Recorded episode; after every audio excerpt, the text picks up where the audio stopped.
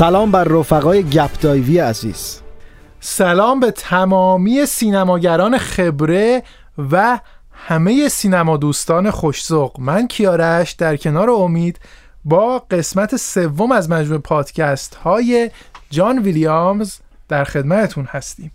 امروز در مورد سابقه چندین و چند ساله همکاری جان ویلیامز با استیون اسپیلبرگ صحبت می‌کنیم و توضیح میدیم که جان ویلیامز چقدر بر تماشایی تر شدن آثار اسپیلبرگ در سینما تأثیر گذاشته. با این پادکست دیدنی و شنیدنی با ما همراه باشید.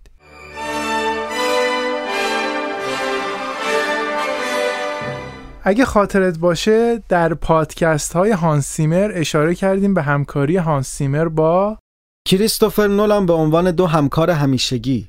مشابه این قضیه رو سالها قبلش داشتیم جان ویلیامز و استیون اسپیلبرگ. همینطور دنی الفمن و تیمبرتون هم در چند کار با هم همکاری داشتیم. پس می‌تونیم نتیجه بگیریم که یک سنت با سابقه هستش اینکه آهنگساز و کارگردان در فیلم های متعدد با هم همکاری بکنن.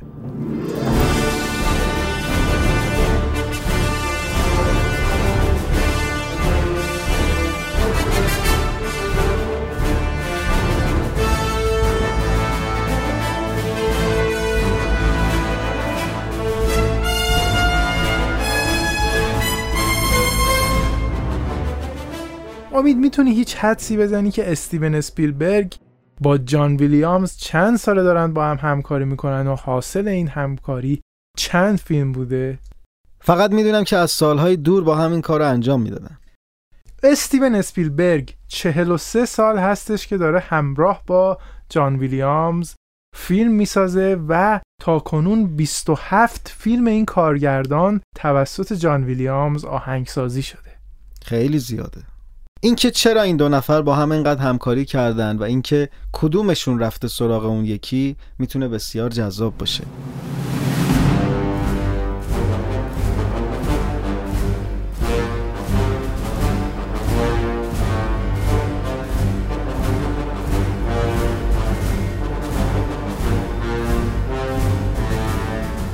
فیلم های بسیار زیادی مثل نجات سرباز رایان، BFG، شیندرلیس که خیلی در موردش صحبت خواهیم کرد و دپوست هم در سالهای اخیر جزو همکاری این دو نفر بوده. البته در فیلم آخر اسپیلبرگ ما این همکاری رو ندیدیم یعنی در فیلم ردی پلیر وان که خیلی هم برای طرفدارانشون سوال برانگیز بود که چرا از جان ویلیامز استفاده نشد. کیارش به نظر چی این دو نفر رو به هم نزدیک کرده که انقدر با هم همکاری کردن؟ امید به نظر میاد که این سبک کاری دو نفر هستش که بسیار به همدیگه نزدیک هست. یعنی استیون اسپیلبرگ احساس می‌کنه که حرفش رو جان ویلیامز می‌فهمه. دقیقا ایده ای که مد نظرش هستش رو خیلی سریع درک می‌کنه و بر مبنای اون آهنگسازی می‌کنه. میشه این مورد رو در بین آهنگسازهای دیگه هم دید. مثلا دنی الفمن به نظر میاد سبک کاریش با تیم برتن نزدیکه که اینا تونستن با هم دیگه توی چند تا فیلم همکاری کنن. یا اینکه هانس سیمر حرف کریستوفر نولان رو خوب می‌فهمه و بر مبنای ایده هاش آهنگای مناسبی می‌سازه که اینا با هم دیگه در چند فیلم همکاری داشتن.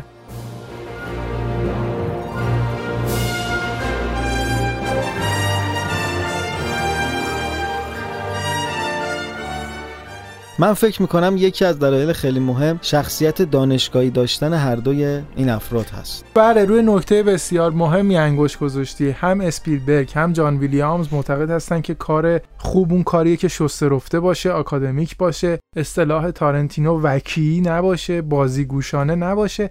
بنابراین خیلی خوب با همدیگه کنار میان تو این مورد.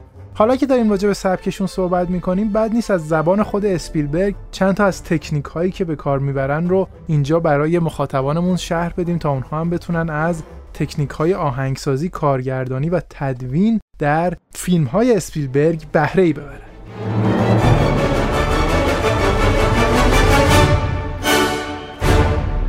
اسپیلبرگ میگه ما یک کاری انجام بدیم که اسمشو گذاشتیم spotting session یعنی اینکه اول فیلم ساخته میشه فیلم بدون موسیقی در یک اتاق نمایش داده میشه در این اتاق هم اسپیلبرگ حضور داره هم جان ویلیامز اونجا هستش که در وهله اول تصمیم می‌گیره جان ویلیامز و البته با مشورت اسپیلبرگ که کدوم صحنه ها نیازمند موسیقی متن هست و کدوم صحنه ها سکوت هستش که داره بهترین موسیقی رو پخش می‌کنه.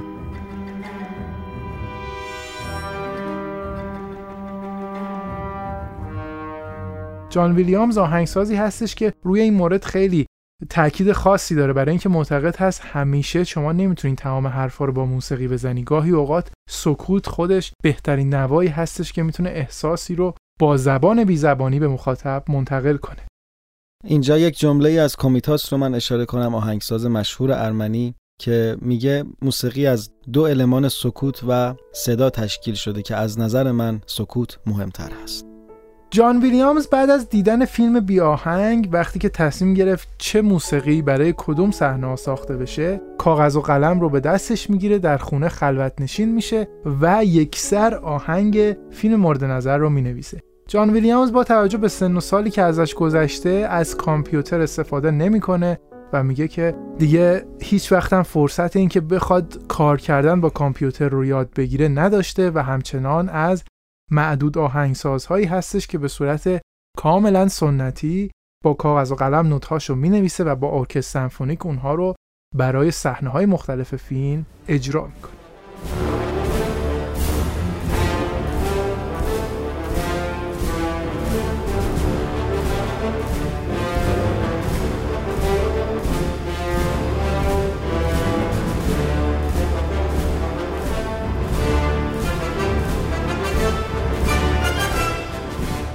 خب حالا که داریم راجع به همکاری این دو نفر صحبت می‌کنیم میشه در مورد راز و رمز موفقیت موسیقی های جان ویلیامز هم صحبت کنیم. بله امید چرا که نه؟ وقتی شخصی 60 سال فعالیت هنری داره 50 مرتبه نامزد دریافت جایزه اسکار شده و بعد از والت دیسنی لقب دومین نفر رو در این زمینه داره حتما لازم هستش که ما با رموز موفقیتش در حرفه و زندگیش آشنا بشیم.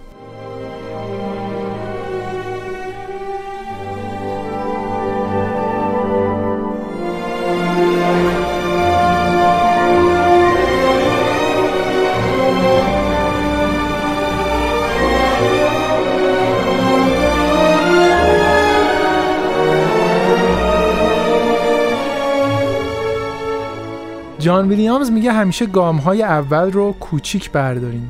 به نوعی سنگ بزرگ میگه علامت نزدنه. خودش میگه اولین شغلی که داشتم نوازندگی پیانو بود در استودیوی کلمبیا.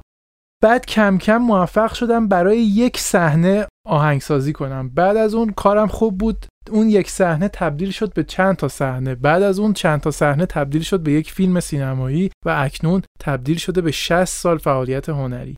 بنابراین تو این فکر نباشید که از روز اول بزرگترین و بهترین آلبوم موسیقی متر رو درست بکنید. گام به گام به هدفتون خواهید رسید.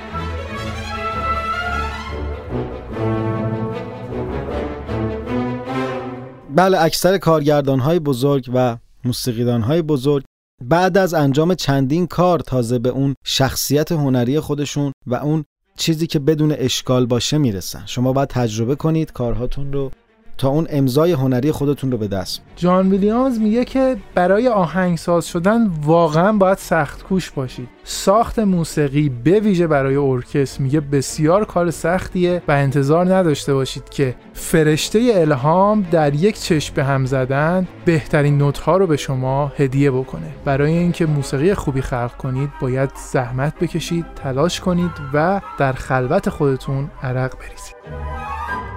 جان ویلیامز میگه حتما خودتون رو به چالش بکشید به موقعیتی که دارید هیچ وقت قانع نباشید و همیشه برای بهتر شدن تلاش کنید. مدام به دنبال بهترین ها باشید. جان ویلیامز میگه اگر لذت رو در زندگی پیدا بکنید لذت رو در موسیقی هم پیدا خواهید کرد و از هر کاری که انجام می‌دید لذت می‌برید. بنابراین از نظر جان ویلیامز یک آهنگساز خوب آهنگسازیه که در زندگی شخصیش هم فردی خوشحال و فردی با روحیه بالا باشه.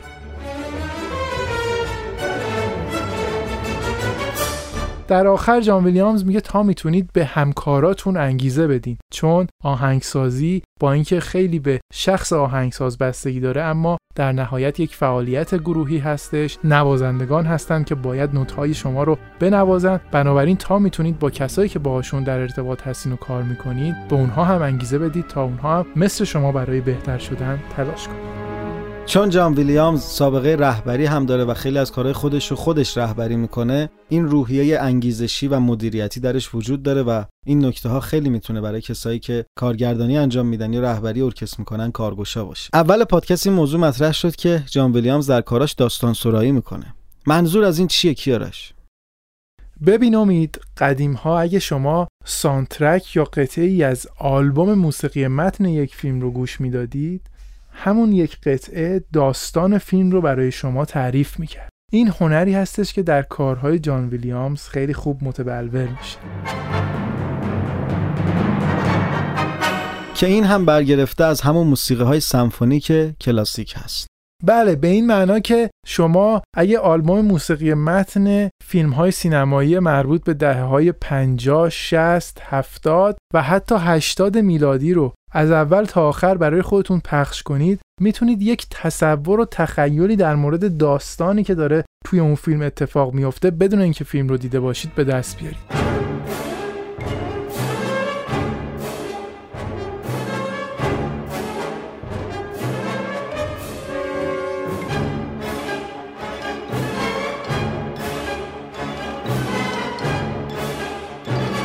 اما به خصوص در ده سال اخیر دیگه این روی کرد از سینما حذف شده و موسیقی به سمت مودی شدن رفته. به این معنا که شما اگر یک آلبوم موسیقی متن فیلم رو از اول تا آخر گوش بکنید هیچ تصوری از داستانی که داره در اون فیلم اتفاق میفته به دست نمیارید و فقط احساساتی منفک و مجزا از همدیگه بهتون منتقل میشه. به همین دلیل به نصر جان ویلیامز، جری گولد اسمیت و دنی الفمن به عنوان آخرین نفراتی نگاه میشه که به عنوان داستان سرایان موسیقی متن مطرح میشن و از این سمت هانس سیمر به عنوان کسی مورد نظر هستش که راه رو برای دور شدن موسیقی متن از داستان سرایی و ورودش به صحنه تولید موسیقی های مودی هموار کرد.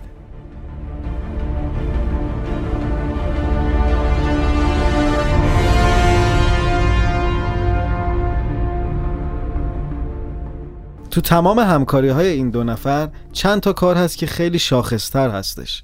یکی از اونها فهرست شیندلر هست که به قول پرلمان نوازنده ویالون این کار که بسیار هم با احساس نواخته این کار رو و جزو یکی از بهترین نوازنده های ویالون دنیا هست میگه من هر جا که میرم توی تمام کنسرت هم به من میگن فهرست شیندلر رو اجرا کن و تمام مردم دنیا در نقاط مختلف این فیلم رو دیدن و باش ارتباط گرفتن و بسیاری باهاش گریه کردن.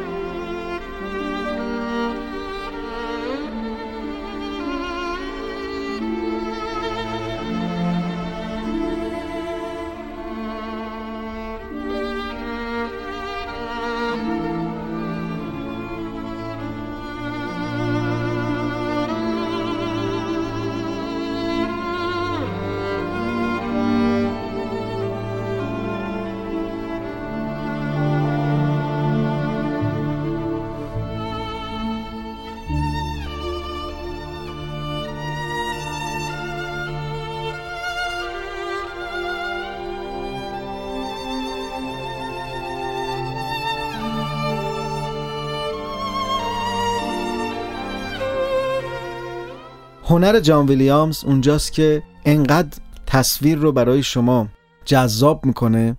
اونجا در فیلم هستی و همه اینها واقعیته. اصلا به این فکر نمی کنی که من دارم یک فیلم تماشا می‌کنم. این چیزی هست که موسیقی از نظر جان ویلیامز می‌تونه انجام بده. قدرتی که موسیقی متن داره.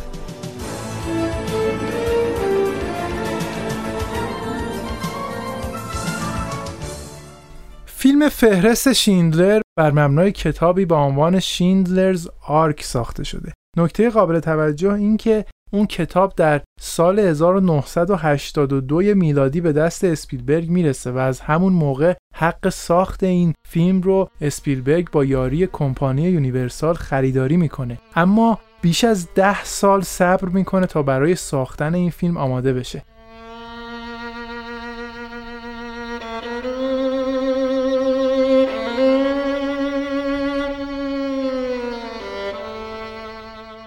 در سال 82 اسپیلبرگ 37 سال بیشتر نداشته و معتقد بوده برای اجرای چنین پروژه‌ای خیلی جوونه و نیازمند هستش که تجربه بیشتری کسب کنه. اسپیلبرگ زمانی که پیشنهاد آهنگسازی فیلم فهرست شیندلر رو به جان ویلیامز میده، جان ویلیامز در ابتدا اعلام می‌کنه که توانایی ساخت موسیقی برای موضوعی با این عمق رو نداره و بهتره که اسپیلبرگ به سراغ آهنگساز بهتری از جان ویلیامز بره. اسپیلبرگ جواب مشهوری به جان ویلیامز میده. میگه می‌دونم که نمی‌تونی برای این فیلم آهنگ بسازی و می‌دونم که باید سراغ آدمای بهتری برم. اما مشکلم اینه که همه اونایی که از تو بهتر هستن مردن و الان در دسترس من نیستن. با اینکه فیلم فهرست شیندلر با 22 میلیون دلار بودجه ساخته میشه به موفقیتی در گیشه تبدیل میشه و 321 میلیون دلار فروش می‌کنه. موردی که مورد تعجب هم اسپیلبرگ هم جان ویلیامز و هم تهیه کنندگان فیلم بوده و هیچ کدوم انتظار نداشتن فیلمی با موضوعی ترخ که سیاه و سفید هم فیلم برداری شده انقدر مورد استقبال تماشاچیان قرار جان ویلیامز پس از پذیرش آهنگسازی برای فیلم فهرست شیندلر تمام تلاشش رو به کار می‌گیره تا تحت تاثیر فضای غمگین و سیاه فیلم در خط ساخت موسیقی پرسوز و گداز و اصطلاحا ملودرام نیفته.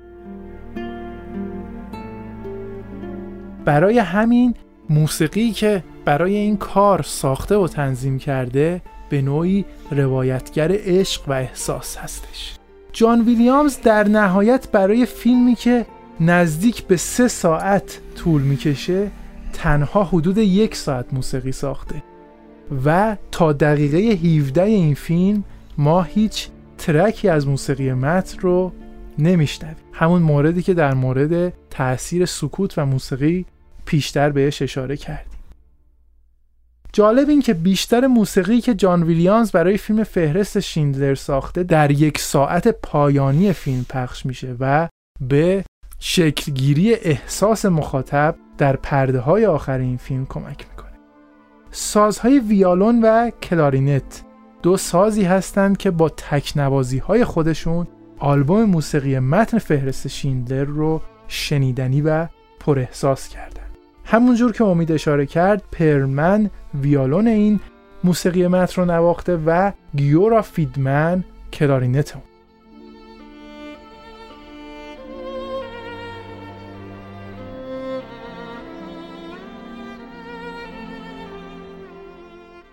پرلمن ویالونیست این موسیقی متن میگه من در هنگام نواختن موسیقی جان ویلیامز به مفهوم تاریخ به آنچه در تاریخ گذشته بود و به شخص خودم به عنوان یکی از قربانیان تاریخ فکر می‌کردم و اینها همه مواردی بود که من کمک کرد تا موسیقی بهتری رو آماده بکنم.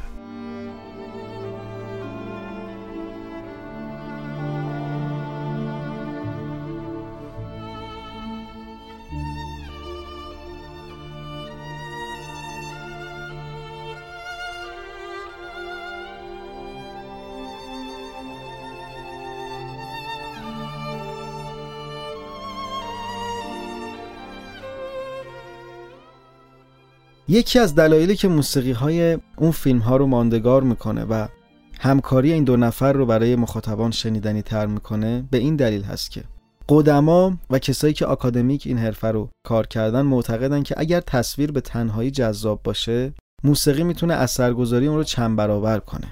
خیلی وقتها الان میان در تدوین موسیقی ها رو تکه پاره می‌کنن به خاطر اینکه با تصویر و ریتم تندشون هماهنگ بشه. در صورتی که در گذشته فیلم به صورت کامل تدوین می شده و موسیقی ها و حتی نوازنده ها بر اساس تصویر موسیقی رو اجرا می‌کردن.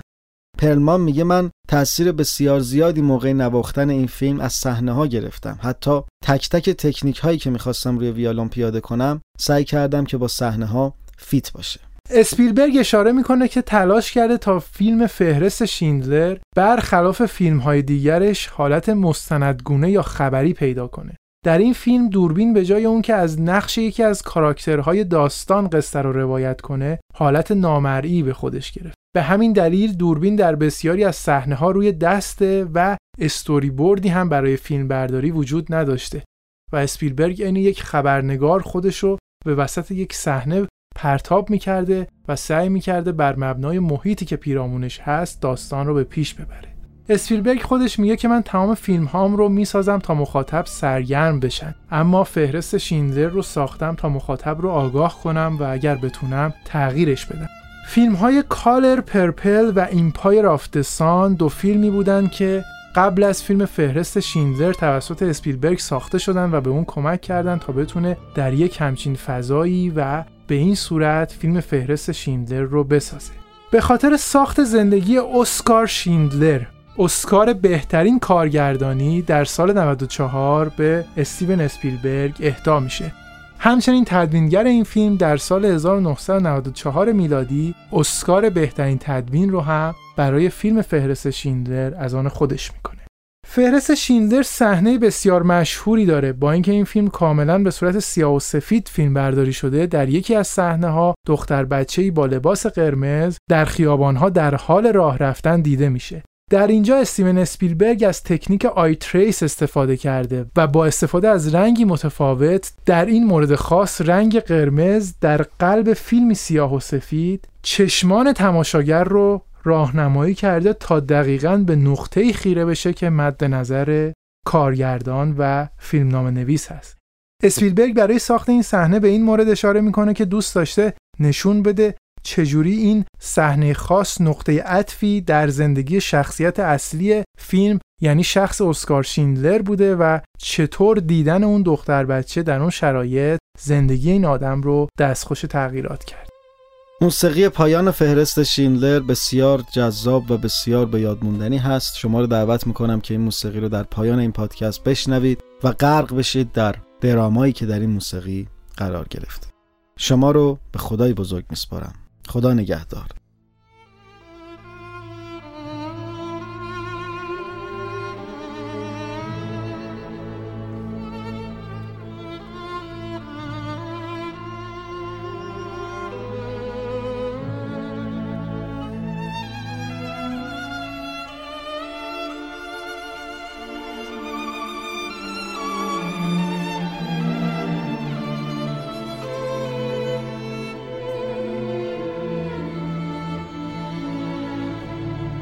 در این پادکست تلاش کردیم تا با توجه به کارنامه 60 ساله جان ویلیامز تا اونجا که می‌تونستیم مفصل در مورد این استاد آهنگسازی صحبت کنیم. شما در مورد کارهای متنوع جان ویلیامز چه نظری دارید؟ و یا حتما نظراتتون و یا خاطراتی که از شنیدن موسیقی های متن جان ویلیامز در سالهای گذشته داشتید رو از طریق وبسایت ملودایو یا شبکه های اجتماعی با ما در میون بگذارید. تا پادکستی دیگر همه شما رو به خدای بزرگ می سپارم خدا نگهدارتون.